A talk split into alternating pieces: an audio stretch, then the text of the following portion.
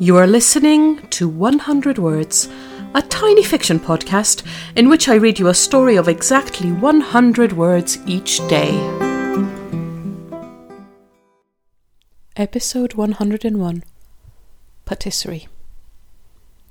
The rain has started coming down over the streets of Vienna, so she ducks into a patisserie.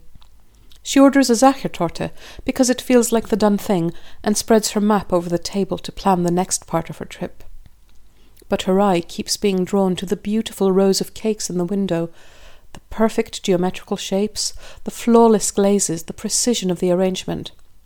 She wants to think of herself as an adventurer, as a lover of the big, the unknown, the unpredictable, but where she truly finds peace is in tiny, orderly things. Thank you for listening to 100 Words. This podcast is written and produced by Marilisa Valtazano. If you enjoyed today's story, why not share it with a friend? Don't forget to tune in tomorrow for another 100 words. Goodbye.